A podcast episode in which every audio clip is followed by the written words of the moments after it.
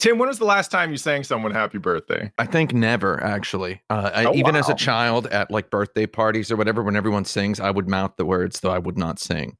See, this Mm. is something that happens to you when you were raised Catholic. You become an expert at not singing in social occasions and simply mouthing words. I can't imagine Tim singing something for someone ever. Catholics in the chat, shout me out. Uh, you, you all know what it's like.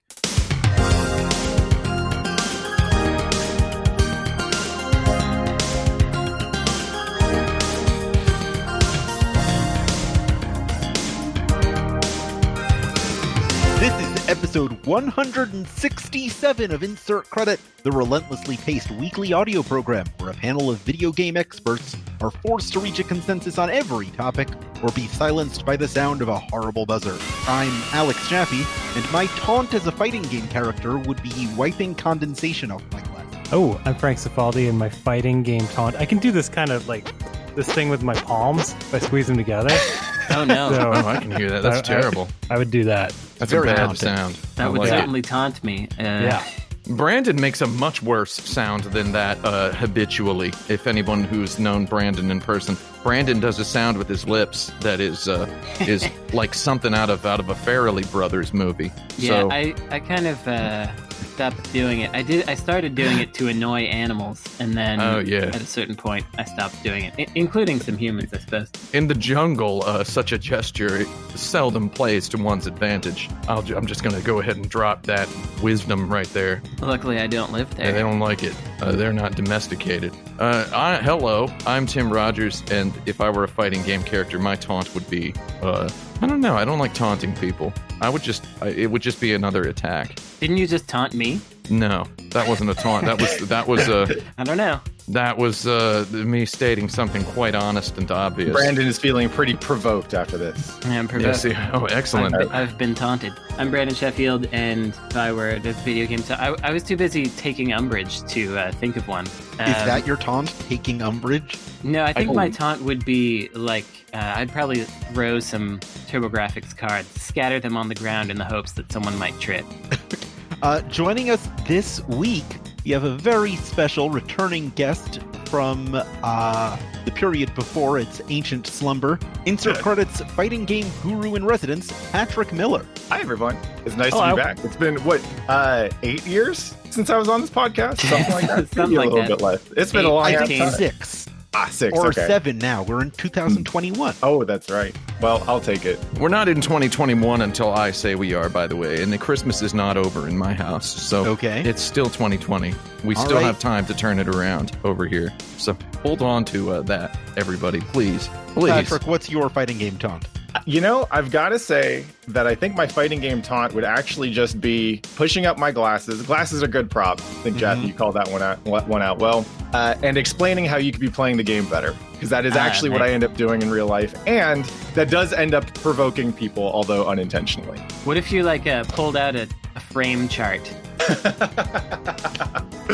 Exactly. Why would you mash here? It's minus two. Yeah. That's that's, that's fantastic. Yeah, your taunt I could actually- uh, momentarily exposes everybody's hitbox. Ooh, I like that. Um, I can imagine Brandon's taunt actually being "This game sucks. Let's go play Asuka," and then just disappearing from the screen entirely. At which point, he is no longer selectable from the from the character select screen. That's right. It's like the D ending of of NieR, except uh, in fighting game form, and and you just have to do a taunt. Oh man, what if uh, I think a good question for this podcast, not to throw a question out, would be uh, if you were if you were like some dirtbag marketing executive who's like the kind of guy in the the leaked Sony email who was like, what if Peter Parker Spider Man has a has a TikTok or whatever? If you were a dirtbag marketing executive, what fighting game taunts would you recommend for a hot new fighting game? so Eating spicy Cheetos. Yeah, eating eats a bag of spicy Cheetos. it snaps a snaps a, Right. a flaming hot Cheeto selfie or Drink whatever. Surge. Temporarily becomes Colonel Sanders. That's my answer. Oh yeah. That's not one of the questions Excellent. on this week's podcast, but we do have 10 other ones, beginning with one I asked uh, last year, previously on Insert Credit, episode 163, December 13th. It doesn't get any better than this.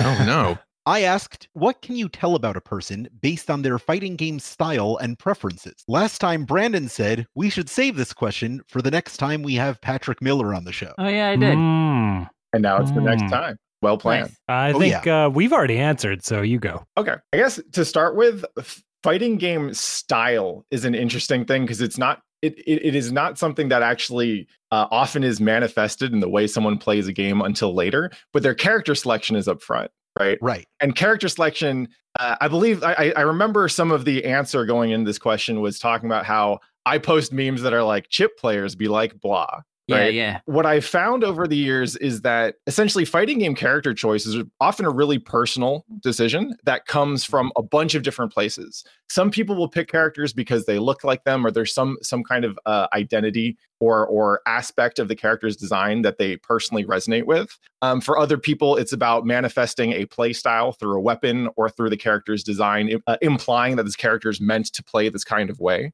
Uh, for some people, it's just entirely about the character's background, bio, aesthetics, whatever. And so, based on what you prefer, I've actually done this on Twitter a couple times where I'll like give people essentially like horoscopes or fortunes based on uh, a selection of their character picks in different games. Um, because Yeah. basically every different character you can think of them almost as like a mini god right? And this isn't true for fighting games. This is true for like any kind of major ip selling commercial like like big characters right? Marvel anything disney fuck it league of legends whatever where the the character kind of embodies this, these like different kinds of either gameplay or even aspirational qualities that that people kind of connect with right? And then the act of playing with that character they end up uh, kind of discovering more about themselves but also more about the, the character. If the game is rich enough then you can actually kind of define your own play style within that character. Um, so i play chip Zanuff in guilty gear and the way i play chip is actually a lot slower than most uh, chip players play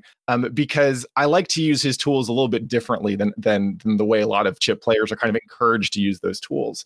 And that's something that comes out at the very high end. This is after thousands of hours of play. But early on, character choices are actually c- pretty good proxies for understanding uh, what people like, what people are like, basically in all kinds of different forms. Patrick, what what would you say if I I think you actually experienced this as well. I when playing Street Fighter 4, I would choose whoever I wanted for fun, but I would choose Ken when I wanted to actually try to win. And but my winning was well placed hurricane kicks and uh shoryukens and and that's basically it. And and some jump kicks and and some roundhouses. That was it. And i dated someone for a while who was actually properly trying to learn street fighter 4 Mhm. And she was like learning the buttons doing stuff correctly and i would just destroy her with ken and it made it was maddening to her because i was i was just doing hurricane kicks and because you can do a hurricane kick into a sure you shoryuken so easily and it mm-hmm. does so much damage it's like so what does that say It does. It doesn't actually combo, right? But if if your your opponent, in this case your ex, was too busy trying to figure out why they got hit by the the Tatsu to block and worry about what happens afterwards, And absolutely she's going to get it. Do you get hit. think that uh, broad stereotypes aside, the international flavor of the Street Fighter series is part of why it became so popular? Then that people around the world could identify with different people in the roster in some way. It's it's definitely part of it for some people. I mean, think about think about the raw number of pixels that a Street Fighter character takes up on the screen. It is much larger than pretty much any other character in any other game at that time. And then now think about how many of those pixels were on a black dude like Balrog or an Indian dude like like Dhalsim, right? Chun Li, the strongest woman in the world. You aren't getting that many games where those characters are that big and that upfront and also that diverse. So for for people who wanted to find characters that look more like them or that they can connect to a little bit more personally than like a Mega Man or a Mario, um, I think it absolutely has that connection. i still want to know yeah. what the analysis of me with ken is though Yeah, recently I've been thinking about people who play fighting games as a, as falling along a spectrum of order and chaos. The chaos spectrum is is more about playing from guts and emotion, right? It's I got hit and I didn't like that, so I'm going to hit you back. Right. Um, it is, and also they they tend to get a lot of satisfaction out of seeing where their intuitions about how the game works line up with reality. And order players see the game as beautiful math, and every attack kind of a different mathematical function.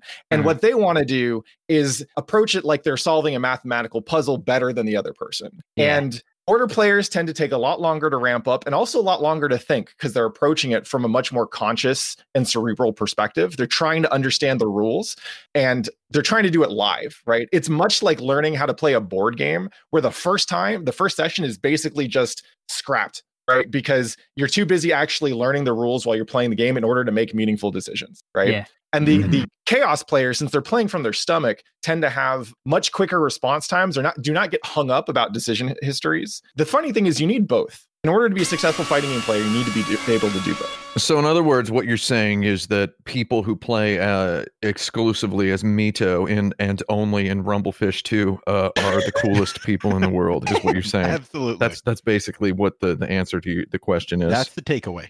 You are the coolest person in the world to everyone who understood that sentence, too. oh, excellent.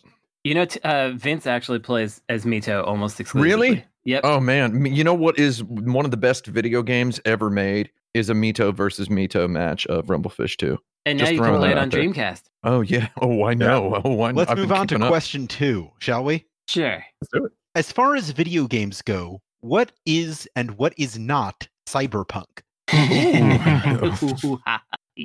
so there was a thing going around on the insert credit forums about the death of cyberpunk as a genre and something that wasn't exactly addressed in there but which i've been thinking about is how at some point the idea of cyberpunk as popularized in uh, visual media had to necessarily branch off from reality Mhm. in like the mid mid early 2000s because cyberpunk stopped being a possible future because everything in it was in the past already Mhm. and Mhm. that's real weird but we in video games including in things like gunsport have continued to embrace that older vision of cyberpunk being like neon and crts and holograms and stuff and a lot of that stuff is obviously passe now and no longer in use and like finding working neon these days is more of a rarity than a futuristic wonderland. And uh holograms like we just have those.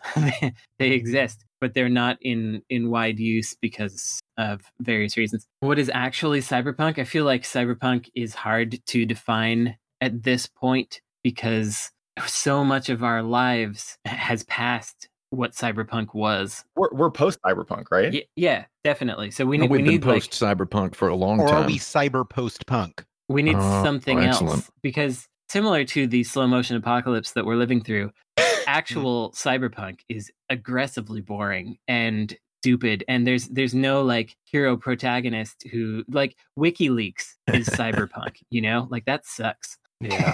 yeah. That's Anyone that's- interested in in uh with something that's better than cyberpunk, I would direct to uh William Gibson's current trilogy of novels, his Jackpot trilogy, the novels Agency and The Peripheral. Those are extremely good and prove that you can write something set in a near future from the guy who invented cyberpunk that is not cyberpunk that has learned from actual reality and has uh, he's done a great large amount of work crafting a new sort of world building that is uh, uh, effortlessly post cyberpunk. that forum post um, was calling out a lot of elements of the book agency as uh, evidence that he has become a huge centrist neoliberal and the way that he talks about Oh all of this stuff is coming from a very center right perspective uh, oh, that's you- that's that's a bit of a weird read. I just got to say, uh, that's I don't that's know. A, I, I, I, that's I a, was a looking bit at of a weird read. Captions from it, and he's he's envisioning an alternate future where Hillary Clinton becomes president and stuff, and and everything's fixed, kind of. And it's it's a bit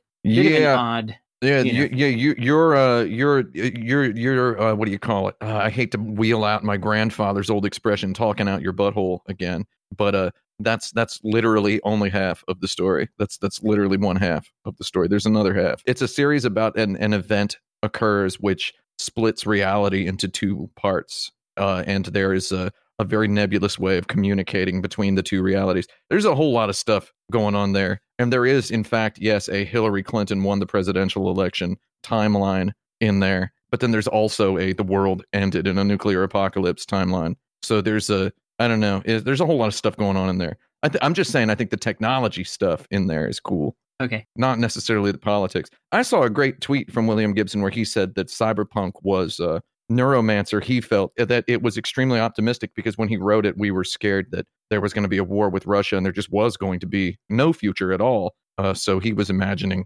that there was a future and what would it be like, and that's cool. And he he very quickly uh, abandoned the whole you know CRT TVs and neon lights stuff Yeah, when he I moved on to his next thing. The, the visual media, including video games, like we've we've stuck to that Blade Runner aesthetic, the Syd Mead kind of Yeah, vision of it, and haven't been able to move past that. Except maybe something like Watch Dogs, in a way, sort of does because it's like oh yeah, modern modern technology and hacking into things in ways that aren't really possible in anything outside of the net. I have I have incredibly nuanced opinions about Watch Dogs, which I can summarize here as uh, saying uh, Watch Dogs is pretty cool. Maybe it's not the best video game of all time, and the story does have some trash in it. Uh, however, there's a lot of cool stuff going on thematically in there. And in Watch Dogs 2, I can actually navigate Oakland, which is pretty fun. Yeah, yeah, you can get on a scooter and drive a million miles per hour. I think Watch Dogs is more interesting than Cyberpunk in general, just the the whole Cyberpunk idea. Though uh I think Cyberpunk's just cool graphics. Just Yeah. overall it makes uh it makes for as as someone who has now played all of Cyberpunk 2077, let me tell you, god darn graphics in there, man. Uh there's no better stupid tired aesthetic to drag up out of the sewer when you want to show people the best possible graphics. And I'm talking about on PC. Don't come at me about the PS4 version. I don't even know what a PS4 is. I guess the conclusion is cyberpunk is an aesthetic. Yeah, yeah, it's it's it's uh, yeah, it's also, an Tim. I think you, you and I can agree that if you want to play Watch Dogs, you could just do it at home. Just look at it. Look at your own dog. yeah, you just watch Ah. it, watch a dog, Watch a dog. Brandon doing that thing where he literally interprets the title of a game again. observe dogs. Question three What studio, which has never made a fighting game before, could probably make a pretty good fighting game? I think Nintendo could. Yeah, if they tried. I'm Nice. joking. Whatever. If you like, yeah, it's true. They can't. If you like Smash Bros, your mom is right. You're cool. I mean, I think the easy answer is Sony Santa Monica. Yeah, hundred 'Cause They percent, have a lot of combat designers. hundred percent. I don't know if that counts because a lot of them have worked on fighting games. Wait, isn't that also a joke? Because didn't they do that Sony All Stars thing? Uh, Superbot no longer exists. Oh, right. God of War 2018 plays like the combat designers are people inspired by God Hand, Panzer Dragoon, Demon's Souls, Dark Souls PvP, and have just uh, refined it to a point where they they created like the ultimate perfect Dark Souls PvP for a single player game. That's what God of War 2018 feels like. I think it's kind of incredible, and I really, really would be extremely interested in just a straight up 3D fighting game. Why aren't there any of those? You know, They really should make more of those. there, there should be more 3D free roaming. They've got to just uh, divorce themselves from a couple of the verbs and adjectives of fighting games, you know? Camera tends to be the big problem there. Yeah. Right. Managing 3D camera for two characters is really hard. Well, it's all just got to be network, I guess. It's got to be network. Put The that other, the rollback other in there. easy answer here is uh, uh, Supergiant. Hades plays a Hmm. lot like a fighting game. Um, they have a lot of super solid, t- like just really great craft when it comes to two dimensional combat. Um, they have a great understanding of the verbs, and Greg Kasavin is a huge 2D fighting game fan. He t- tweets about Garou at least once a year. Um, so I, I think I would honestly be surprised if they do not end up making a fighting game at some point. He's got some prototypes somewhere. And if they made one, it would be narrated in kind of an interesting way. Oh yeah, that's the round They've, they've right? done sportsy stuff before. Yeah. Pyre has like a uh, basically has an esport inside of it Mhm. as the battle system. They're uh, they're familiar enough with all the nuts, bolts, meat, and potatoes of game design to just go ahead and really. I mean, what is what is more game designy than a fighting game, right? It's it's, it's the platonic ideal. It's Pong. You know, it's beautiful. feel like they could do it. They're in a position to really mathematicize it. I think Neobards is one that could also make fighting game. Neobards. Neobards. They made uh, Resident Evil Resistance shooting game and also um, King of Fight. I mean, King of Fighters, Final King of Fantasy 15, 15 mobile, yeah. Mobile, and um, Just And- Al Yang. friend of the show Al Yang is on there, and he's a big fighting game person. And I truly believe that that team is very good, and they're really under the radar right now. Nobody really knows who they are, but they're doing good work with very high end visuals, and I think they could totally. I think they could totally do it. I want to see the Necrosoft fighting game, to be honest. Me Hmm. too. Someday.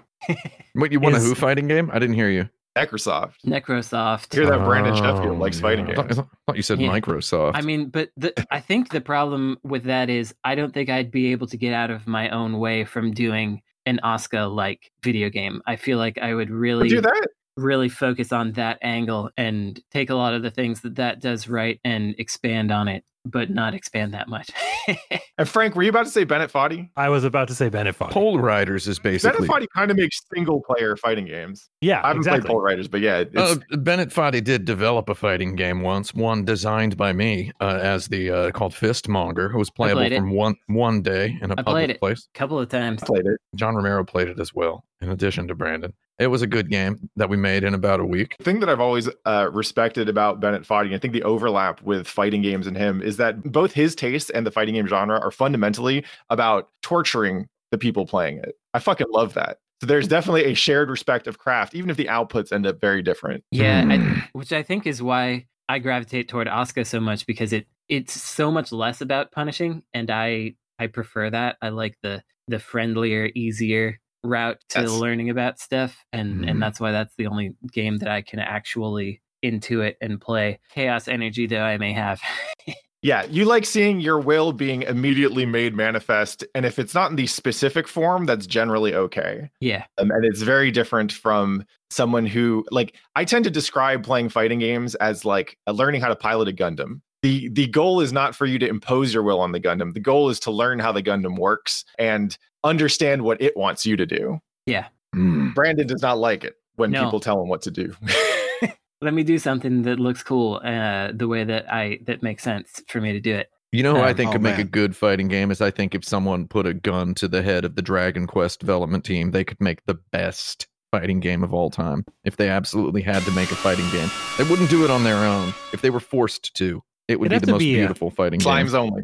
That'd be a Uh, pretty big gun, though. Patrick, yeah, real, quick real big question. one. If fighting games were Gundams, then uh, which series would be G Gundam? I mean, G Gundam, the fighting game is G Gundam, I think. I guess. Probably, yeah, That's not an acceptable answer. on the PlayStation One, right? That's a disappointing Ooh. answer, but let's move on. oh, I mean, well. G Gundam's pretty disappointing. okay, fair enough. Good Uh, this week, Adobe finally pulled the plug on Flash. Mhm. What did Flash mean for video games over the past 24 years? What have we lost, and what can be saved? Oh dang, we lost a lot. Flash was great. We lost Nanaca Crash. Yeah, Nanaca Crash is great. I mean, Flash was an entry point for so many people to make video games. There were like the the behemoth exists because of Flash because Tom yeah. at Newgrounds they went on from programming Flash things to realizing that they weren't far off from uh, making actual video games. Like Flash and specifically Newgrounds was a proving ground for so many people to just get into game development, period. And also, a lot of the early, all the Gunhouse prototypes were developed in Flash, and Frog Fractions was developed in Flash. That's no coincidence because Jim Crawford was the programmer on both of those. And so, directly, what I lost is my favorite Gunhouse prototype, which I think is still a very good game. Would have been better on the 3DS if that still existed. But once I update my browser, it's going to be very difficult to play that game. So I actually need to try to record some video of it before before the browser shifts away. And I'm sure there are other people in that situation where it's like, how do I save this thing that I worked on before it goes away? I don't know how the interactivity is, but at least for Flash movies, there is on the Internet Archive like a, a an embeddable Flash emulator. Oh, right. Yeah. Um, it- I'm that too. sure. I'm sure if support isn't 100 percent there it, yet, it'll it'll probably be worked on. But that's a place to put it. Good. Did you, any of y'all actually work in Flash yourself on anything? I messed around with some Flash before in my life. I Yeah, Watched a bunch of cartoons. What was the workflow like? it was uh, it was a bunch of trash copy pasting things from other people's uh, from other people's code examples on the internet and tweaking accordingly. It was kind of some trash. I mean, that's great though. That's But that's, that's- yeah, yeah. HTML for Yeah. game development. Yeah, yeah, it was uh, it was easy to make stuff move around, sort of. I'm gonna say what, what what okay. So going back to the original question, Flash, uh, Flash being dead, it kind of sucks. I feel like Flash got a lot. Of, It like we said, it got a lot of people into video games. There were people who maybe had maybe their first video game. You know, for us, we, we might remember playing Atari 2600 or Super Mario Brothers. There's kids out there who first played Flash games, right? Yeah. And uh, I mean, Flash's legacy will it ever go anywhere? No, it won't. People like Brandon Sheffield will still accuse games like Hollow Knight of looking like a Flash game long after Flash is dead. You didn't call it like a. I you didn't didn't. say that, did you? No, I didn't. No. Okay, well, people like you who hate on Hollow Knight He thought uh, it. have hated on have hated on Hollow that. Knight. I, I have a lot of respect for. I mean, Flash is just an animation program. No, no, yeah, yeah, like- I, I know, I Anyway. I know. I'm just, I'm saying, uh, there's, the, it, there was an aesthetic to the Flash games that evolved, and I, I believe people will continue to say stuff looks like. There are kids today in the YouTube comments of my videos about Red Dead Redemption 2 for Kotaku.com's YouTube channel, literally saying the game graphics are terrible and that it looks like an N64 game. These kids were not even alive while the N64 lived. So I'm saying Flash will never truly go away. There's going to be a game made by CD Projekt Red in the year 2038 or so that is going to be described as looking like a Flash game by some 12 year old kid in YouTube comments. So Flash will never go away, baby. Flash is here to stay. Uh, long live Flash and such. What is the replacement though for Flash in terms of people just making dumb web games? That I mean, they've TikTok. yeah, I think like the it's the- not games at all. It's it's Yeah. Well, the interactivity of it, though, I mean, That's like, true, it- yeah. it- I actually think that there's some merit to what you just said. The way that people, you know, sort of collaborate on, you know, the Ratatouille musicals and you know, side by siding each other, like response TikToks to other TikToks. I mean, that's there's there's some truth to that.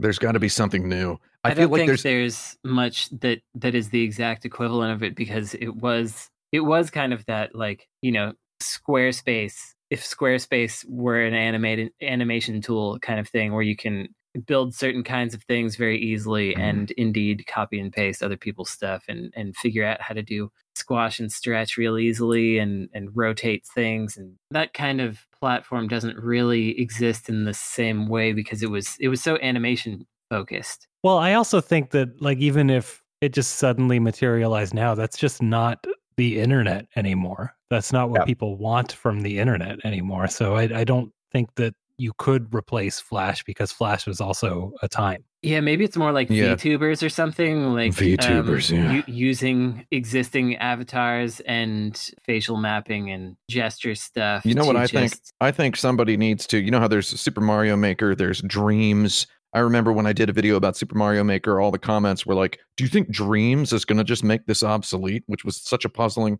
question. I think there's games like Dreams, there's things like Super Mario Maker. I think someone needs to make a social media app that lets people TikTok style make little video games and share them with people, and that is the new Flash. So somebody get on that. Uh, you Silicon Valley psychos. some huge jerk is gonna take that idea and run with it. Here's here's a tip for anyone trying to get angel investment for something like that. In the user agreement, just bury the your microphone will be on at all times while Oh, you're using this. Just bury that in there somewhere, and then you can get that CIA money. Another thing to happen this week was that F. Scott Fitzgerald's The Great Gatsby has finally entered the public domain. Oh yeah, In the tradition of Konami's The Goonies 2, let's design The Great Gatsby 2. oh great Gatsby.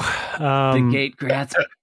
if if if if if one of us doesn't say this, someone is going to ask me why we didn't. So I'll I'll go ahead and say yes. There there was somebody did make a great Gatsby fan Except video it game was on the internet. it developed in Flash, so it no longer exists. Oh, incredulous. and if I don't say this, someone else will say it. Uh, it should star Zelda. Yeah, that's a well. I mean, That's yeah, a Fitzgerald Shigeru joke right there. Shigeru Miyamoto's The Great Gatsby 2 would be the game. Yeah, I'm liking it so far. So basically, let me like let me hit you with a sales pitch. It's the Roaring Twenties. Okay. Yeah. it's still the Roaring Twenties. We're still there. Still rolling. Yeah, the flapper reigns over the ballroom.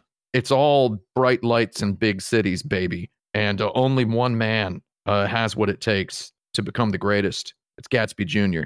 Uh, Gatsby's Gatsby's illegitimate child. Uh, who Son of uh, I Gatsby. guess he's he's uh, he's the same age as Gatsby was. So uh, but it's Should still it the should it 20s. star Deadpool? That's my very very drastic joke. Uh, does anybody like that joke? Because Deadpool, uh, Gatsby dies. yeah, in a dies it took in a me a second. That's Yeah, pretty. that's Right. that's what I think. The first time I heard of the, the character Deadpool, I thought, "Is that a Great Gatsby reference?" My Ah, immediate no thought joke, is that no it joke. takes it takes place in Gatsby's mansion, which is very much Oh, dude. Dracula's castle. Yeah, Right. yeah, uh huh, uh huh. So I'll start there. I'm into it. All right, so so Metroidvania. I'm into this. Everybody loves that bit where Dracula throws the drink, to, Mm. and um, there's a lot of drinking in The Great Gatsby, so that could be that could be the weapon this time. Is you Well, it's drink. it's a mint julep, is what it is. That's a beverage I recall characters drinking uh, quite, uh, uh, you know, uh, copiously in the novel *The Great Gatsby*. Is there any other kind of julep? I, I think There's several kinds of juleps. There's several. You can have a frost julep, a herb julep. Oh yeah, I've heard of herb julep. Okay, I think there's a couple other. I don't know. I don't think frost julep is real, but I think there's herb juleps. I think I that's think true. basically it's any kind of a grassy drink. So anyway, it's a it's a mansion that's way too big. It's either Dracula's castle or like the Addams family mansion from the Super Nintendo game or something. Just just blow out the mansion, right? So like the kitchen is the size of a city block. It is full Yeah. of like forks flinging at you, but they're like Plates. twenties forks. Okay, so I, I have a I have a an idea for this now, which is okay. It's it's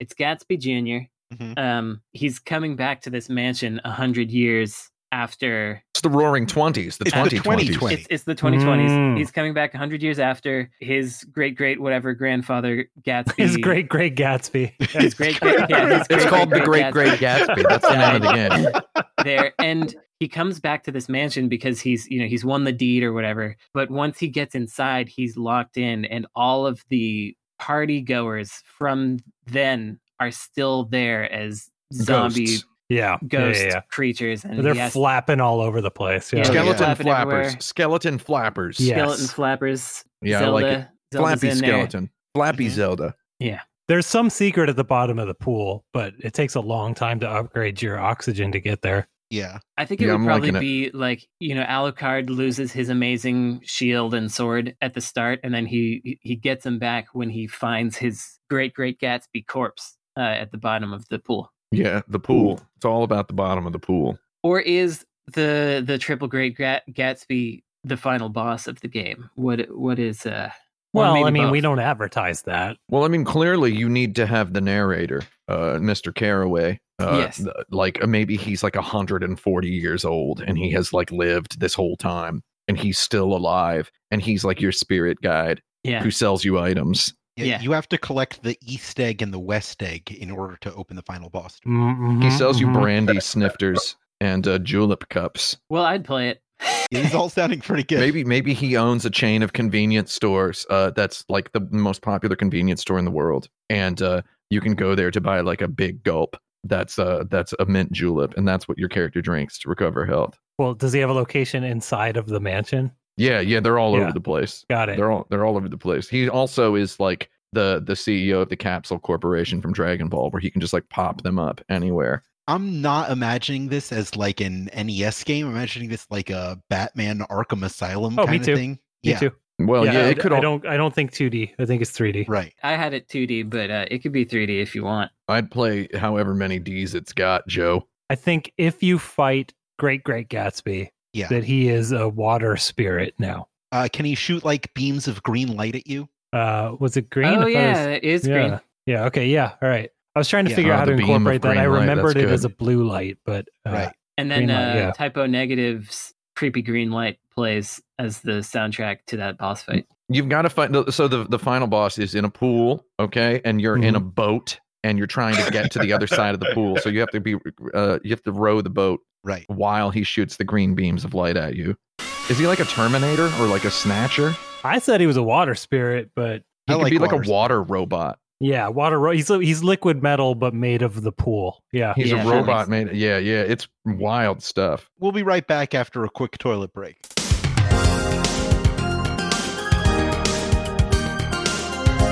Alex Jaffe here. The fine folks at Insert Credit are working hard to bring you quality content every week, and your patronage at patreon.com slash insert credit is greatly appreciated. But did you know that for a nominal fee, you could also get us to read a personal message for you or a friend as a gift, or even to promote your small business or project? Write into show at insertcredit.com where our operators are standing by to discuss our extremely reasonable rates. Tim Rogers not guaranteed to participate. Wait, so is Tim at a different price tier than other other insert credit podcasters? Oh, I'm just not promising anything.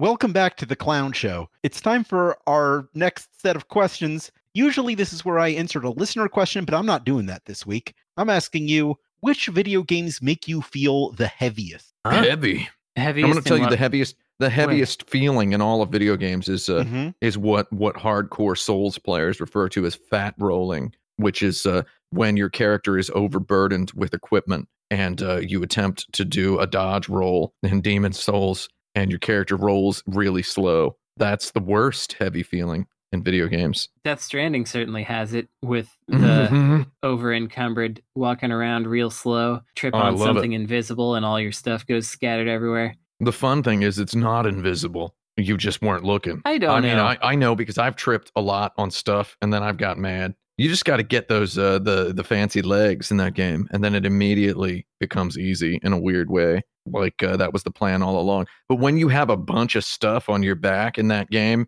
and it's like a big towering stack that is just like Jenga wobbling a little bit to the left and right every time you so much as hair touch the analog stick, that's a hilariously hefty feeling, and it's Indeed. horrible. I love Yep. it I think they got it with that one. falling down a ledge in an old Castlevania game, a pre Symphony of the Night Castlevania game, where if you step off a ledge, the gravity is like four times greater than it And you- is on the downward arc zoop of a on jump. down. Yeah. Oh Yeah. yeah, yeah. Uh, There's a really good bug for that in the first Mega Man in the Guts Man stage. Yeah. There, there's these platforms that move left and right and sort of like detach themselves to drop you. You got to Mhm. kind of time yourself to you know jump when it drops and then land when it comes back as it's scrolling. Mega Man's gravity does not reset when he's on those platforms. So in the game logic, he's continuing to fall and build up momentum.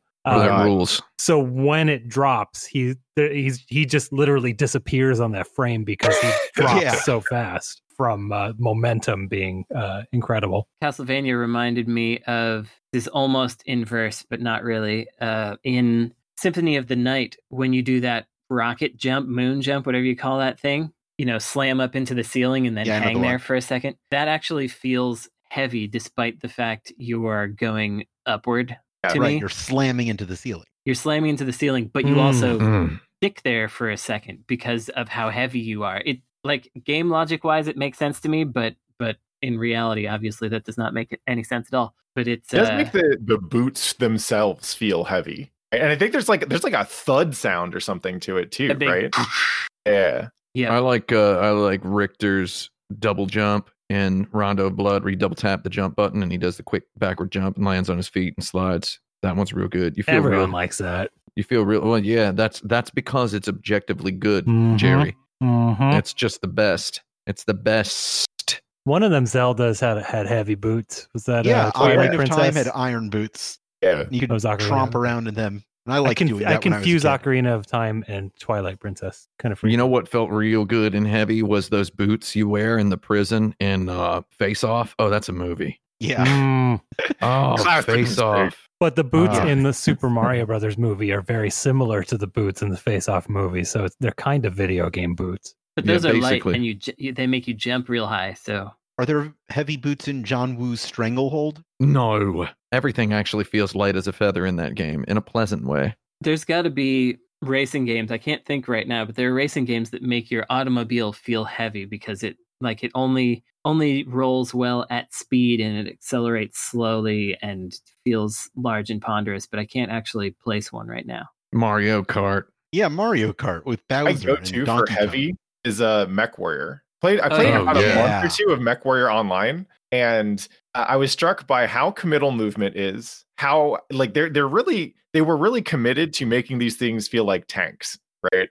Uh, and so aiming is hard. You, it takes a long time to aim. It takes a long time to turn around. You don't have free movement the way you do in a typical FPS. Uh, and it, it was really funny to me to play that game because it was like, let's take all the things that make Doom fun and satisfying, and then uh, turn those down as much as possible so that you're struggling to have that experience. Cool. Now we have successfully ported BattleTech into a live, like first person shooter ish combat game. Mm-hmm. Yeah, that's pretty good. There's definitely a lot of them robots games where you feel real heavy, like Robot Al- uh, RAD, Robot Alchemic Robot Design. Alchemic Drive. Drive, Drive. Yeah, that's I like it that game. That game's got a little bit of chill to it. So Brandon Yeah. just said robot. He pronounced robot. Um. Yeah, There Like is a a, grandma. Famicom game starring a robot called Miracle Rope It. Is that Ooh. is that a is that a word? Rope it? Yeah. Or okay. All right. no, wait, no, I don't, think know. it is I actually. don't think so. I think it's I think it's just a funny alternate way of saying robot, which uh, I'm pr- I'm pretty happy about. Miracle Yeah, Rope good. It. Miracle rope it. Yeah. I don't know. Yeah, I Uh, basically. I don't believe he feels heavy, but I just don't really like any video games where your character doesn't feel kind of heavy. To be perfectly honest, I like swinging a big sword in a I was gonna guts say SamSho. Okay. in a in a oh yeah, SamSho. in a in a what's it called sword of the berserk guts' rage for dreamcast and having the sword just crash on the floor so hard that your guy's feet lift up off the ground like a centimeter i just i like that kind of stuff I know we're past the buzzer, but I'm going to throw in Gears Yeah. of War right at the end there. It's slamming against Nice. walls for cover. That's pretty Yeah, heavy. it's pretty heavy. nice So this is a little bit inspired by last week's episode. We've talked a lot in the past about video games that you've gone too hard on. But Ooh. what are some games you've spoken or written about where you feel like you may not have gone hard enough? You said hard on. I did. yeah you got to go hard on it sometimes I, I don't think I've ever not gone hard enough on a video game because I don't know. I always feel like I have like when I talked about Hollow Knight last week. I feel like maybe I was a little mean spirited in the way I spoke about it unintentionally. I don't know. I I feel like if anything, we should be softer on all video games unless they are doing something abhor- abhorrent like that hatred game or whatever other kind but of hatred just wanted to achieve pure gaming pleasure that's true i guess that, that was is their description that's horrifying that yeah it is. that's someone oh man Um, this is hard or soft in terms of criticism, or in because when I think of go hard on something, I think of going all in, spending a lot of time and effort. I think we're talking about critical appraisal, right, Jeffy? mm-hmm Yeah. Okay. I mean, I've gone easy on a lot of games. I did a thing when I was working at uh, Kotaku.com, uh, a website about food items and also video games. Kotaku.com. I, w- I used to work there for a while. I uh, my whole thing was uh, anytime I ever said anything about a video game, I got uh, just reams of hate mail from psychos who didn't actually even watch the videos. They just assumed that I said something bad about the game. Like uh, I don't want, I don't have time to get into any concrete examples. So if I if I posted a video about a game, it's like, oh, let me guess, or it's like a I would get like there would be hundreds of comments that were like TLDR, uh, SJW hates this game for not having enough uh, strong female characters in it, or whatever. Was like ninety nine percent of the comments I used to get. So I just got to a point where I'm like, I'm just only going to be nice to literally every game. So for a period of about three years, I made about 200 YouTube videos where all I did was find positives about the games and all but ignored any negative aspect of them. So I did that just so I could feel vindicated whenever someone posted, uh, uh, SJW hates this game uh, for having a, a man as the main character. It's always something like that, like some really lame comment like that. So Can you think that of any my, games uh, from that three year period you were too nice to? past a certain point, being uh, nice, comically over the toply became like its own reward. Yeah. Uh, to a point where I became so, dare I say, adept at extracting morsels of goodness from literally anything that I do not believe I have spiritually, as a person, the age I was when I began that endeavor, and certainly at the age I am now that I have completed it, I do not believe I spiritually missed out on anything by not being mean to any of those games. Does that make sense? yeah. I mean, I, don't- I don't want to declare in any sort of blanket uh, manner that negativity has no place in criticism whatsoever. It does have its. Uh, nobody complained, right? Nothing, nothing good. You know, nothing would ever get better. Faster Right. horse, etc. People kept asking for a faster horse, so Henry Ford made a faster horse. Uh, he made one. It was it's it was horrible. Oh yeah, I remember. I remember the Henry horse. Yeah. Yeah. The- Turbo Horse was awful. And then he was like, "Oh God," you know, everybody loved it. But then he made a car, and then that one that did very well as well. So yeah, I don't think I missed out on anything by not being mean to any of those games. I mean, like uh, the the one I got the most hate comments about was Crackdown 3 Mhm. where I posted an effusively positive review of of Crackdown Three Yeah. uh, on Kotaku.com, a website famously. You, know, you probably, if you've been around the internet, you know that Kotaku.com is uh, on the take, uh, under the table. They receive thousands of dollars like per hour from Sony Oh yeah. to say the PlayStation is the best and that Xbox is horrible. So I posted a really positive review of Crackdown 3. And then it turned out that, according to the comments, which, you know, it's thousands of people saying this, so it's probably true, uh, that I had received a lot of money from Microsoft to like Crackdown 3. And it was the first time anyone ever watched a video and uh, actually uh, read the, the title of the video, which was r- 10 reasons you might like Crackdown 3. So veering this off topic just a little bit, um, you know, uh, please do. for, all four of us uh, who are not the host here um, have shipped video games. Mhm. That's true. Um, has has coverage from the traditional media done anything for any game you've ever shipped? No, um, there was a uh, th- there was a really sad situation where uh, the, the a large website with with millions and millions of viewers said that uh, my game was great, Very sad. but they but they could not recommend it because it's too hard to find an online match. I don't think it would have mattered if they recommended it it. Is kind Oh, of I don't, point. I don't. I don't think it would have either. Is a. I'm just saying. so that it's just, it I makes just, me I'm just, I'm just like the the the economics aren't there, people. like, Yeah. like Sony would not pay anyone for a positive review because a positive Right. review doesn't do nothing for No, Sony. they, they would not. They absolutely would not. It's not the '90s anymore. I, All I got accused of of receiving huge amounts of money from Square Enix for my positive Final Fantasy VII remake video. When really, I just I just had a real real good time. And then uh, if I tried to explain in a comment that I was pre-programmed to have a real good time with my positive experience over the past three decades of playing Final Fantasy games, and then I, I was I was kindly told by a helpful internet resident that that means I'm biased and I should have gotten somebody else at my publication to review Final Fantasy VII Remake. I'm biased, Jerry. I'm Uh, biased. What is the Eraserhead of video game? the E head? Hmm. Well, Eraserhead is Interesting. uh, is is David Lynch's most spiritual film. So, Elaborate on that.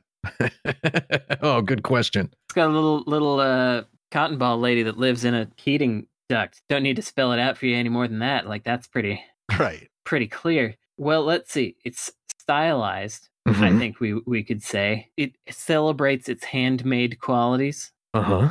and it is ultimately a relatively simple story. But it's it's the it's the presentation of it and the uh, the visual and soundscape that make it um, interesting and enduring. So I think that's That's Katamari Damacy. those are some of the elements we could be working with. Uh huh. Yeah. Mhm. That's that's what I got. El Shaddai, maybe. El is- Shaddai's up there. Yeah, uh, it sure looks like stuff. Um, it doesn't quite sound like much, but it definitely looks like something. And the story is pretty pedestrian while also being spiritual. It's not that fun, which I would say Eraserhead. It's not like a fun movie to watch. You're not going to be like having a rip roaring good time. You're going to have a little bit of a thinky time. And I think um, another element of Eraserhead is that it's like the first experimental film that gets recommended to film students. If you want to start getting weird. yeah. yeah, well, then it's probably some Bennett Foddy thing. I don't know. It's probably some PS1. Uh, I don't know. Clock Tower, Shadow Tower, some game like that. Some game. There's Silent Hill too. I don't know. Hmm. It's it's it's. Uh, I mean, there. I I recall hearing Eraserhead's name invoked in discussions of a Silent Hill game once or twice on the internet. Oh, you're thinking of Pyramid Head. Sorry. Yeah, Yeah. Uh, Pyramid. well, that's maybe. See, that's that's the sort of thing when you're talking about the mainstream video game criticism friendosphere. That's the sort of subliminal connection that gets made. There's a guy named Pyramid Head, so you might as well think of the movie Eraserhead. Again, uh, Right. Eraserhead is a movie that often gets referenced by persons who have not actually watched it. That makes sense. Mhm. Yeah. Have you? How many people have you heard mention Eraserhead only nebulously? I mean, I've heard it a lot. I've heard it come up a lot. Almost everyone who's ever It, met it it- actually it came up in in something that I'm going to recommend later.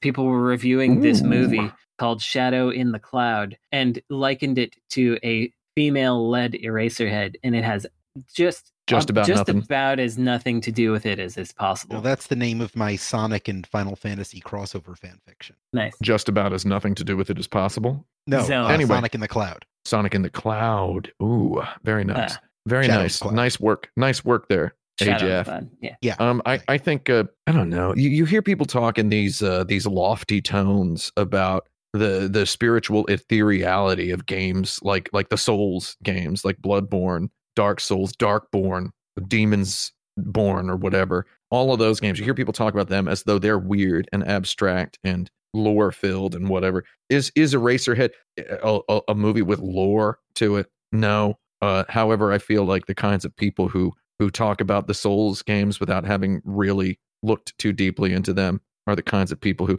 no maybe it's So not as go to as an example as uh, for lazy conversationalists as a Dark Souls game would be. I think that this is not what anyone would refer to, but I'm just going to mention it. There's a game called Dear Substance of Kin by a team in Spain, uh, Deconstructeam, they're called. And this is a game that creates a mythology for itself quite quickly and fully, but never gives you all the all the tools or all the answers to that world. You you go in there and you're like, this is a world that has rules. The rules are understood by everyone in this world except for me. And Mm. uh, I feel like that's an element. If I were to praise Eraserhead, I would uh, talk about it, it more in that way. And and like this wouldn't be the one that anyone would recommend for the more realistic reasons, like the film school type reasons. But Yeah. uh, Are you saying you wouldn't recommend Eraserhead to people? no, I or would. you wouldn't praise but it? I I would I wouldn't do it for the reasons of it being like this is a seminal, seminal experimental film that you must watch. I would recommend it just as a movie. I would say Mm, yeah, it's a. I think it's just kind of a chill movie. it's got a lot of interesting stuff in it. I feel like there's not really any uh any large video games that are uh I mean okay so if we're talking about like the size of Eraserhead Eraserhead is pretty big in terms of renown right so Yeah. the era- I, I believe that when if you ask me what the Eraserhead of video games is I would I would probably be tempted to say it's something that has like equal renown in video games that Eraserhead has and does that make sense Yeah. Yes. uh yeah so it's all about the renown Jerry Yeah. It's time to bring back a beloved segment from insert credit episodes past, which I am now calling Violence Island. oh Nice. For excellent season debut, I'm affording us 12 minutes for discussion instead of the regular six. oh nice Who would win in a battle royale between Uh-oh. Ryu from Street Fighter, Scorpion from Mortal Kombat, Uh-huh. Jin Kazama from Tekken, Akira Yuki from Virtua Fighter, Nightmare from Soul Calibur, Ryo Sakazaki from Art of Fighting, Terry Bogard from Fatal Fury, and Sol Badguy from Guilty Gear. That's that's kind of a lot of people, man. so it's eight people, which is the standard amount of people in an anime tournament arc. That's very good. It's very good. Are we? Uh, this is a battle royale. Are they all fighting simultaneously, or are there brackets here? Because Um, I think uh, if we have time, we could go into the bracket mode. And you know what? I'm going to say we have time. Otherwise we have to get into like who is Yeah. Nightmare naturally going to try to fight, or Let's or bracket it. whatever. Yeah.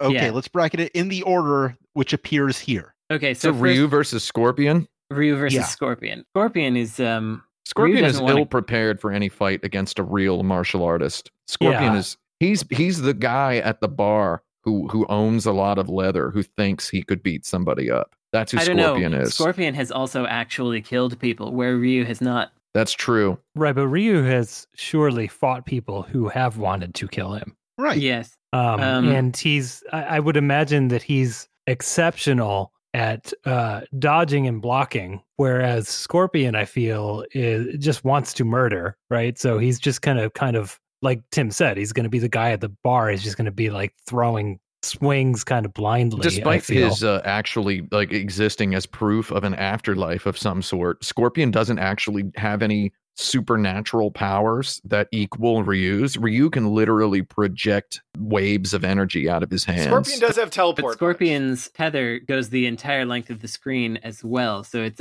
kind of about which of those is faster. I think. Yeah, Yeah. I think I think okay, so in Mortal Kombat everything is faster than Street Fighter now Yeah. because that's just uh, that's the that's what they're going for with the Mortal Right. Kombat games now. However, I think if if Ryu and Scorpion were combined into that same world, if if Ryu were suddenly unlocked in Mortal Kombat 11, which I think would be pretty cool, I think his fireballs would be crossing the screen in like half a second, like Calling 22 for Ryu. frames. Uh, Ryu has also like traded blows with Marvel characters. uh, yeah. True. That's true. characters. Yeah. Uh, Ryu's been in everything, and he's he always comes out okay. He fought Thor. Yeah ryu, Ryu's not getting knocked out round one. All Be- right. Yeah. Next up, Jin Kazama versus Akira Yuki. Okay. Uh Oh, shoot. Virtual Fighter hasn't seen a new game in a long time, so I feel like Jin already gets some points just to, due to longevity. Yeah, so so Jin Doesn't and he have Akira a demon in his genealogy as well? Mhm. Jin There, there's clearly something there. Akira mostly has the strength of pure, unadulterated Japanese karate. Yeah. yeah. the almost perfectly still idle stance where you can Yeah. barely perceive his movement, but if you look closely, you can. Akira Yuki is he's too realistic. And uh both Akira and Jin exist in 3D fighting games. And uh uh Jin is Jin's fighting game is much faster. So it's uh it's what it's about twice as fast as Virtual Fighter in general. Tekken's just Right. wild fast. So I'm gonna say, unfortunately, because I, I love that V fight. Uh Yeah. Yeah, But Jin's it's gonna Akira rip him Yuki's up. fragility that makes the game interesting. that's, right. true. Uh, Nightmare versus Ryo Sakazaki. Oh no. Nightmare sword big. He's big, but he's slow. He's a big actually target. He's a, he's a big target, is what he is. He's got the frat boy combo that I've referred mm-hmm. to in previous episodes, where if you just press vertical slash three times, he goes ha, ha, ha, like that. Where he swings down twice and then pulls up. Every guy on, in the dorm learned how to do that and would just win instantly. It's just two nightmares doing that to each other. And then you come in with you come in with the barest knowledge of being able to tap down on the D pad to move, and then you can just completely waste them, and then Yeah. suddenly everyone hates you in the I don't remember if Nightmare has any projectiles. No. He doesn't. No, it's Right, Soul and- And Ryo has a huge. Ryo one. also has a sweet motorcycle. Yeah, he has a sweet motorcycle. He's got a huge, huge projectile and a love for his sister. So I think That's that'll true. that'll Ryo uh, Sakazaki's got that. Yeah, he's got a projectile as tall as a human being. yeah. Also, he introduced all of us in the world to the idea of the camera zooming in and out in a fighting game That's to true. bombastic effect. I don't think Nightmare has any attacks with invincibility, Right. which is a pretty big deal, right? Oh, Yeah. right. Mhm. That, that Ryo can just make himself invincible on, with the whatever his Dragon Punch was called. That's fair. That's you know, true. I thought Nightmare would go a lot farther, but uh, I guess I underestimated Ryo. Uh, Oh, and also is- uh, Patrick Miller. In case you were wondering, his Dragon Punch is called the Show Ryoken. So Ah, thank you. nice.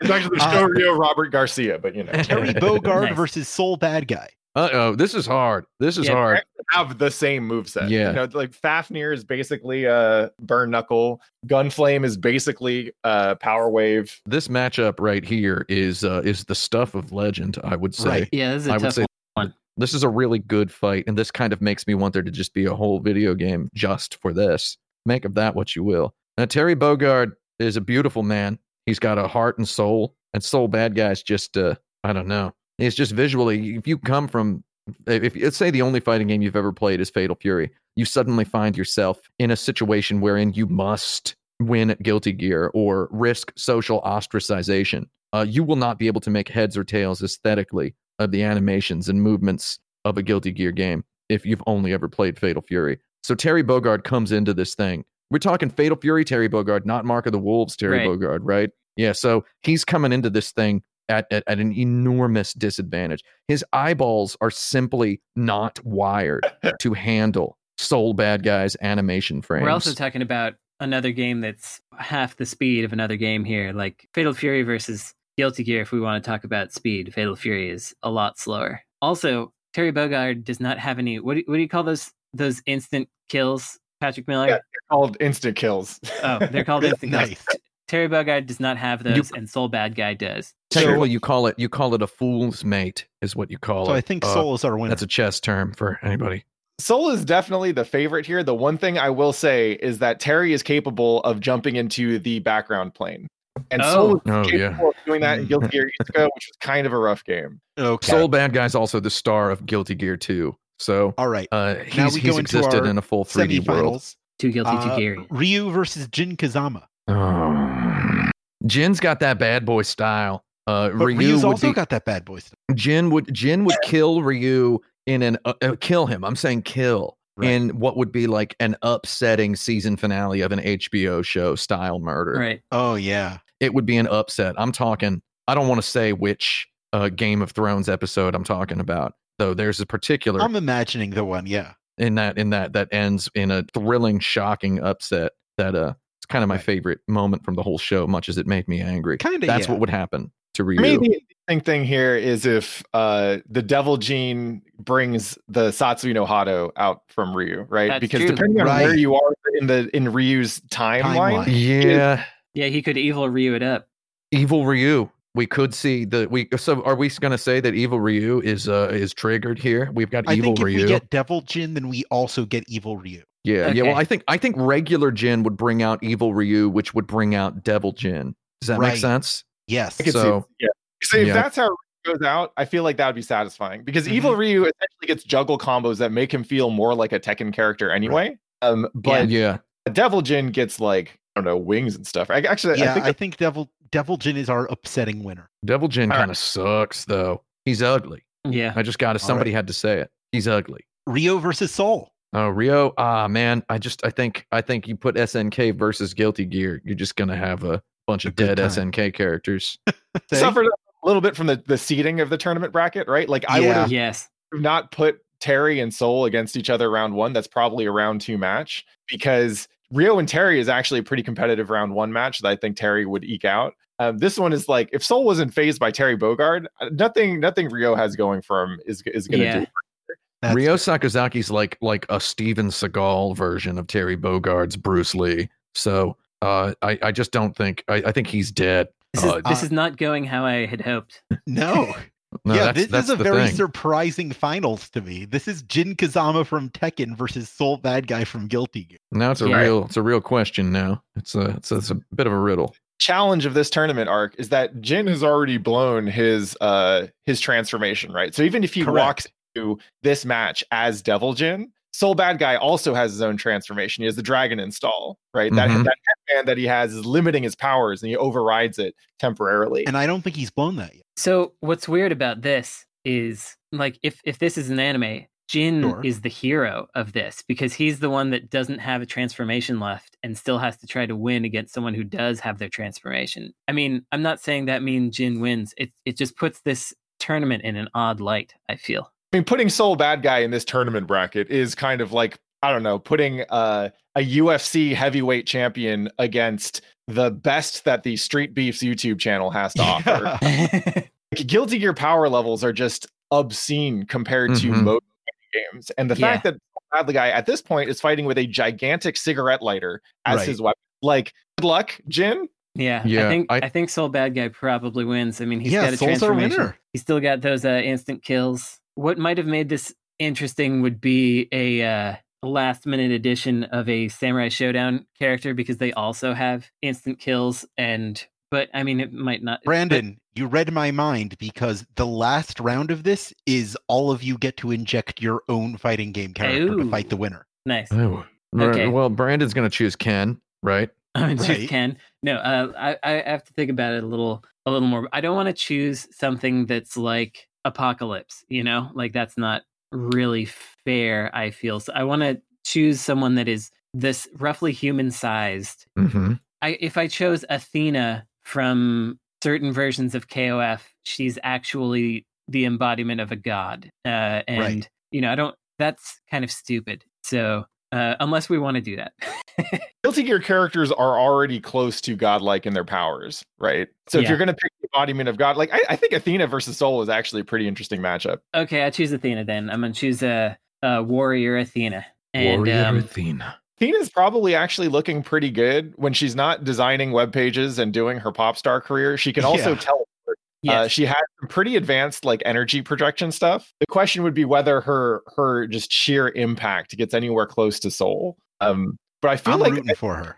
shot. I'm not totally sure, but I feel like well, let's let's see what other characters we have, or are we collectively No, coming up with I one? think we're done. Um, that's our 12 minutes. Uh, Ah. if our listeners would like uh, another return to Violence Island, send your own matchups in, and we may discuss them in a future episode. Oh, Speaking of our listeners, this week's lightning round was submitted by a listener, which is why I didn't ask a listener question at number six. nice. oh, that makes sense. Our listener question comes from Grandbag's Funeral. This week we're playing Name Design, a popular segment where we design pitches for video games based on a given title. But Okay. this week it's all Baskin Robbins ice cream flavors. Uh oh. All right, our first game is Mango Tango. Mango Tango. Oh, that's clearly just some old like Nam- not Namco, uh, non Namco. Namco would have more abstract names. It's, it's like a ma- game. it's like a maze game. One of those. it- it's an arcade game from the early '80s. that Yeah. uh, just has like a tropical island theme. Yeah, it's Taito for sure. and the character is something like kind of like questionably like Vaguely weird. racist. Yeah, Yeah, like that's- very, very vaguely. Taito. Yeah, so that's that's probably what it is. Mango Tango. Date nut. This is a this is an indie visual novel from the mid 2010s. That's probably a, a really bad uh, uh, visual Yeah. novel made by a bunch of sleazy, cynical marketers about Mr. Peanut. Rock and pop swirl. Rock and pop I, I think this is a. Crikey. It's it's very much like Mango Tango, except it was made in the '90s rather than um, This is American development. Amaze. Yeah, maybe so. It's like a. It's it's like one of those um, Bubble Bobble or Parasol Islands style things where Parasol Star, Rainbow Islands. Parasol Star, mean? yeah, Rainbow Island. You gotta you gotta clear the screen of all the enemies. That's what it I sounds think like to me. I think it's like Lucky and Wild. Yeah. You have two guys, Rock and Pop Swirl, and it's one of one of you has a light gun, and the other one He's is driving a a car. car. I like that. Uh, wild and reckless. Uh Oh wow! I think, I think that actually works better for Wild and Reckless. Yeah. oh. Well, I think one of you has a light gun and the other is driving a car, but it's a it's just it's just the U.S. title, Right. Of rock It's the American swirl. title. Yeah. Yeah. Yeah, so Rock and Pop Swirl is the Japanese title, Yeah. and then Wild and Reckless Is is, the the, U.S. title. Cotton candy crackle. I'm getting crackle. Cotton Candy Crackle. Oh, it's a it's Uh-oh. a I first of all, can I just say I, I do Yeah. not want to eat that ice cream. yeah. Don't. I think it's a pink bunny platform game, and there might be some lightning powers. Oh boy. Yeah, I kind was like thinking that. of a puzzle game, like a like a like Yoshi's a Candy Cookie. Crush. Yeah, Sure. Yoshi's Crush. Yoshi's Uh, Crush. When are they going to make Cookie Crush? That's just a rip off Mississippi Yoshi's Mud. Cookie. They did. Mississippi Oh. Mud. Yeah. Well, no, Mississippi Mud actually is a game. That's a game that was uh, uh, made by who, what's his name, Toshihiro Nagoshi. It was like a side game to Sega Rally. I was saying this is this is IGF winner. It's a, Oh, it's yeah. And that probably like went through uh, maybe a crowdfunding campaign or it was Mhm. continued from a student project and right. there was a lot of like effort to collect narrative experiences right like from from people right like actual people in Yeah, mississippi it's about yeah. someone's childhood. Oh Exactly. yeah. I was thinking it was kind of like Spin Tire. I personally think it's a big, like, wild, like arcade style boat race game by the team that made Daytona. Tubin. Okay. Uh, or it could, you know, whatever. Blood Whatever. Bank. America's birthday cake. Oh no! What's It's on? a- what would be a- on America's birthday cake? I think it's an first of all? educational game that's like a Where in the World is Carmen Sandiego, but the one that you don't want to play. Like if, if the the computer that has Where in the World is Carmen Sandiego and the computer that has Chips Challenge are both full, then you have to go play this game. America's birthday cake. yeah, that's awful. Gold medal ribbon. Gold medal ribbon. Yeah. I mean, Huh. this is stadium events right Yeah. I was Yeah. thinking of that too. it's just one of these Olympic games uh, Track and field. on the NES specifically. Yeah. But it's just the ribbon. Like you don't get the gold medal. Right. You get the ribbon. Some like Well, no, it Frank. If it's a uh, if it is a track and field game, you get the medal from breaking through the ribbon at the end of the race. okay. Or it's a okay. ribbon dancing event. I'm or it's it. gold medal ribbon, like like ribbing, but Ah, yeah. and with an apostrophe, and it's like you're you're you're you're giving your friends a good ribbon.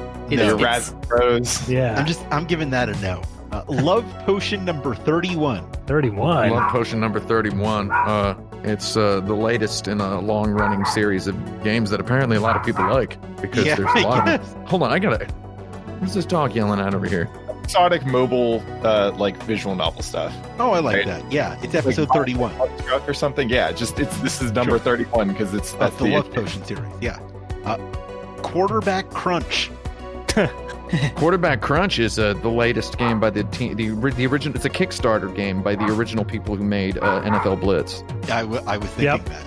Yep. Yeah. It's uh, that's it's like it. remember remember arcade style. they got three It's million back. dollars it's gonna Uh, suck Three million dollars in the cheese. game. It's it's it's been six years and the game still is now. What what was the next one? Creole cream cheese.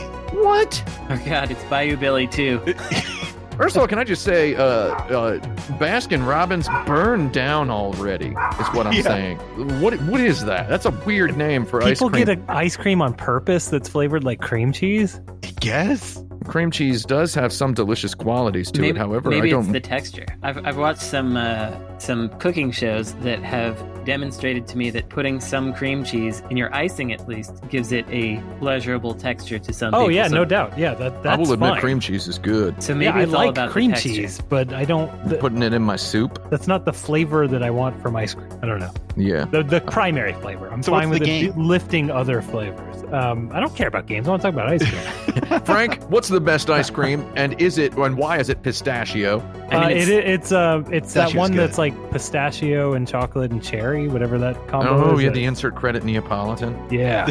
my, my two favorite ice creams for anyone listening pistachio and butter pecan. They're the two best ice creams. Those are good. butter pecan. Yeah. No way, man. Why, Get that out of my wow. house. Been on that That's Netflix chill, the Ben and Jerry's flavor. It's surprisingly good. You know what? what? Ben and Jerry's, get, get out of town. Don't like those guys. I like vanilla. I like a good vanilla. That sounds yeah, right. oh, yeah, That's that's- Anyway, this is Bayou Billy too. It's uh, Yes, it Yeah, yeah. Uh, and our final game is premium churned reduced fat no sugar added peanut buttery bar blast. Oh, that's Peanut- that's just it's an adaptation of a light novel because that's about how long they are. Yeah. Oh, yeah, that's good. I can't believe my It's- sister is a premium churned reduced fat no sugar added peanut buttery bar blast. That's right. It's it's actually just it's the sequel to Alien Soldier, is what I would say. That's what I was it is. thinking it's more of. I mean, Flash is done, I guess, but it's, it's a it's an it's an I want to be the guy style Flash game. Oh yeah, that makes sense too. Uh, yeah, I want to be the guy. That's it. Congratulations, Huh? guys. Which of these games was the best? I want to say probably Gold Medal Ribbon. Gold medal Ribbon? That's the one I'd a- play. All right, Just mate. an Olympics game on the NES, really? Yeah, sure. The others sound terrible. I don't know, man. I think uh, The driving and light gun one. yeah, wild. and Oh, what's it? Wild and Reckless. Wild slash and Pop Reckless. Swirl. Yeah, you know I a think game I our winner. played a lot during the production of my Tokimeki Memorial uh, 2 review. I played that Tokimeki track and fi- Memorial. that track Oh. and field 2 for the NES. Y'all ever play that? That game hurts my I- wrist. I played that to a little bit at a barcade back when those were things. That is Uh, a painful game to play. does anybody have any plugs or recommendations for our listeners for this week? Uh, well, first off, thanks for listening to the entirety of this podcast. Yeah. Even as a fan of the Insert Credit podcast, I rarely make it through an entire episode Oh, come on. Th- this time you did. yeah. Ooh. You had to. What's easier to make it all the way through? One of these podcasts or one of my videos? Uh, it's a good ass Good question. Good Question. question. you don't have to answer it. In terms of the stuff that I got going on, you can also choose to back my Patreon, patreon.com slash pat the flip. Uh, I do a lot of writing about fighting games and self improvement. Um, And there's a lot of fighting about writing games. Yeah. And I, I would be remiss if I didn't acknowledge all the inspiration and support that I've gotten from hanging out with insert credit folks, which is why I was super stoked to come back to the podcast today. Y'all have been uh, incredible for me. Um, Yeah. So nice to hang out. I was listening to the uh, archives this week uh, for a project, and I thought to myself as I was listening, you know who I really miss having on the show? I miss having Patrick on the show. So it's great to have you back here again. Yeah, it's great. Excellent. Also streaming regularly on twitch.tv slash pat the flip. I'm the TO for Wednesday Night Fights Guilty Gear for NorCal. So we run that every week. Uh, also run oh, the bias comes in. No wonder Sol Badguy won the tournament. I mean, look, Yeah. Whatever you from Street Fighter in there, like you're you're really forcing me to pick favorites, right? Yeah. Um, yeah. We've also been doing some pretty regular streams with uh, AVB, the homie. Uh, we've been just playing a whole bunch of random uh, older fighting games, kind of running through some of the classics. We played Sailor Moon. We played the Immaterial and Missing Power. That's one of the, the Touhou fighting games. Um, and it's just been super dope to like jam through old fighting games and not only learn it for ourselves, but also see a lot of the people who, from those communities that are still active come through and hang out with us. So that's the stream Monday through Thursday. Uh, usually start around 7:30 p.m. West Coast time. Um, so yeah, if y'all want to come through for that, that'd be dope. And if any of y'all ever want to come through and actually play some fighting games together, I'm always super down for that stuff. You know what? I will do that. I gotta make a plan for when to do it, but I'll definitely do it as long as we're doing some. Uh, I wish there were a better word for it than poverty fighting games because I don't think that's a good term. Retro is usually the the the go-to descriptor for a lot of this stuff. Okay. There, there's there's certainly a a uh, self-effacing pride that comes from the folks who call these poverty games. So I wouldn't Yeah. write that off completely. Okay. Um, that said, Fightcade's got a whole bunch of stuff on there. So if you want ever want to just jam some some multiplayer online games there, I'm happy to do it. We can help you get set up and everything. Okay. Excellent. Uh, Frankie or Brando, you got anything to recommend? Brandon does. I do. One thing I want to just vaguely recommend is not taking us too seriously. Um, because I was thinking about this after, um, as I mentioned earlier in the show, being perhaps too mean spirited about Hollow Knight. You mean wrong? To remind everyone, Our opinions are opinions and they are subjective, and everyone's uh, truth is truth when it comes to video games. Like, however you feel about it is how you feel about it. And I don't think anyone on this show would be unduly influenced by our, you know, saying this game is good or this game is trash or whatever. But um, definitely just a reminder to uh, take our thoughts with a grain of salt. Build your opinions for yourselves. Uh, and then I want to recommend a movie called Shadow in the Cloud. And so this movie, um, I, I know I said, you know, take my opinions lightly, but um, it is trash. It, it is this. So it's really hard to make a B movie in 2020. I think what is required for making a B movie is you need to not be aware that what you are making is stupid um, or is nonsense or whatever. And in, in this movie, it, it treads the line because, for one thing, there's a lot of very ridiculous stuff that happens in it that is, it's clear that they're aware of it. But there's a lot of other completely outland, like there's a, not to spoil anything, but there's a person hanging off the side of a plane and there's just like a, a, like a little gust of wind that's that's blowing toward them. It's it's not a big challenge. The challenge is holding onto the like holding themselves up onto the plane. It's not getting ripped off of the plane. Um, and it's a movie where the protagonist spends half of it inside of a little cockpit and and just by themselves isolated from everybody but it still manages to be n- nonsensical enough to keep your attention um, one thing i will mention is that it was the original draft of the script was written by max landis who is uh, persona non grata in in uh, everywhere now in the But- world. it was then rewritten to the extent of getting a writer's credit w- for which you have to rewrite at least 50% of the movie by a woman of color who also directed it. And so this was a script that came to her that she then rewrote and it and has definitely reclaimed reclaimed this movie as as hers. And so the Max So this Landis movie is min max. yeah, that's right. It's definitely min maxed. And so the thing that ultimately makes it a B movie for me is I read an interview with the director, uh, Roseanne Liang, and she was totally serious about everything that she was doing in this movie. Uh, when you see the things that happen in this movie, the idea that someone could be could have thought that any of it was possible is is what makes it hilarious. So if you've got like a roommate or a partner or somebody to watch it with, watch it with them and have a uh, have a dumb old time. Uh, Ooh. Um, I got a quick one. Yeah. Um, after last week's episode, I went and downloaded Hollow Knight. Pretty good. Yeah. Um, having a good time, but I'm having a particularly good time because at about the same time in the mail, I got this very nice custom USB fight stick from uh, my friend Benj Edwards, which I'm sure at least one of you follows on Twitter. I do.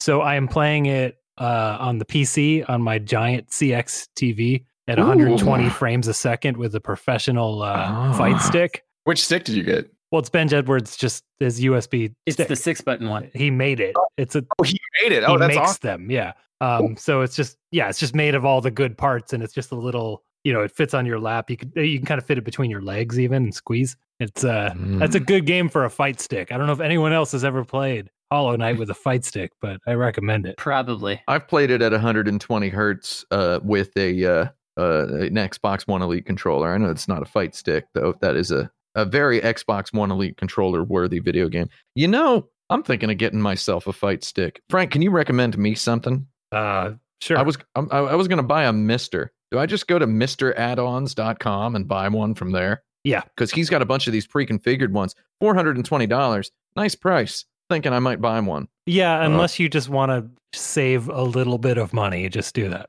Because Yeah, otherwise, I- you're buying each part from different people. It's really There's also easy a to good build. Guide on uh on the insert credit forums for building a Mister Yeah, it's super easy to build, but configuring. oh, the configuring is the is the hard part. Yeah, but I would just you have the money, and you know you- you're not going to save that much money piecing it out. So just I'm yeah, get it from slightly smart, so I could probably figure it out. However, I would rather just spend a little bit of extra money. Yep. I want to repeat a recommendation that Tim made on last week's episode. Oh, let's hear Uh, it. Last week, Tim recommended the show Ted Lasso. Oh on yeah, Apple TV. And after that, I watched the whole thing. I laughed a lot and I cried real hard. And Jason Sudeikis is amazing in it. And uh, you should go watch it if you are able to. really good show. Oh wait, I had one more thing. I wanted to take back my recommendation from la- last week of watching The Mandalorian season two.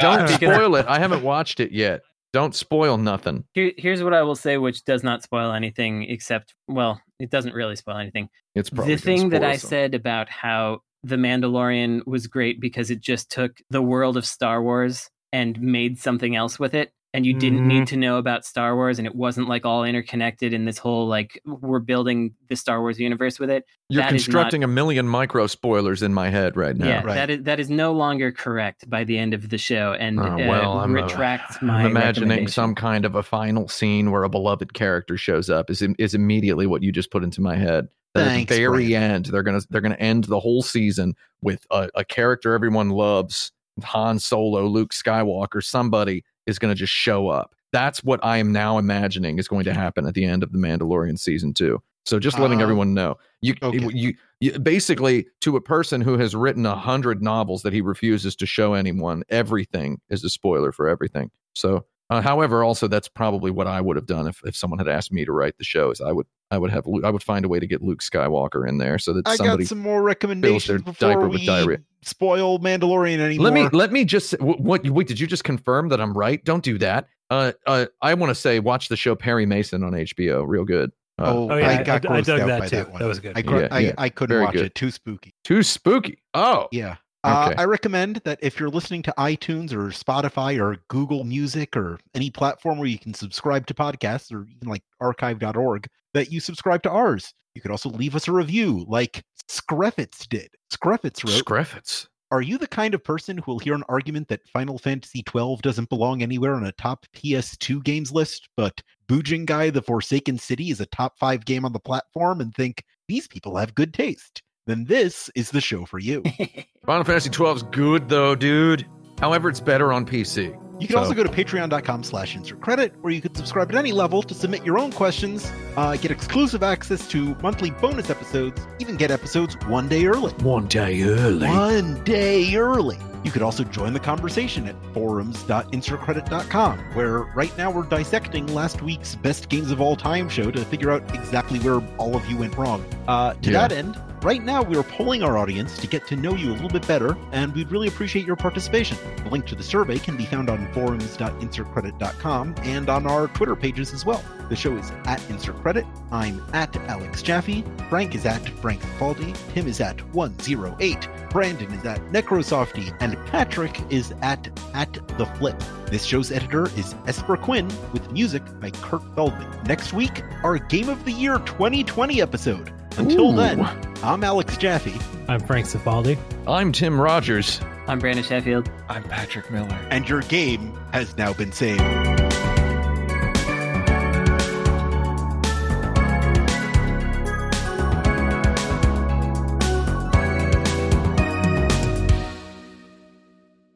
Game over here.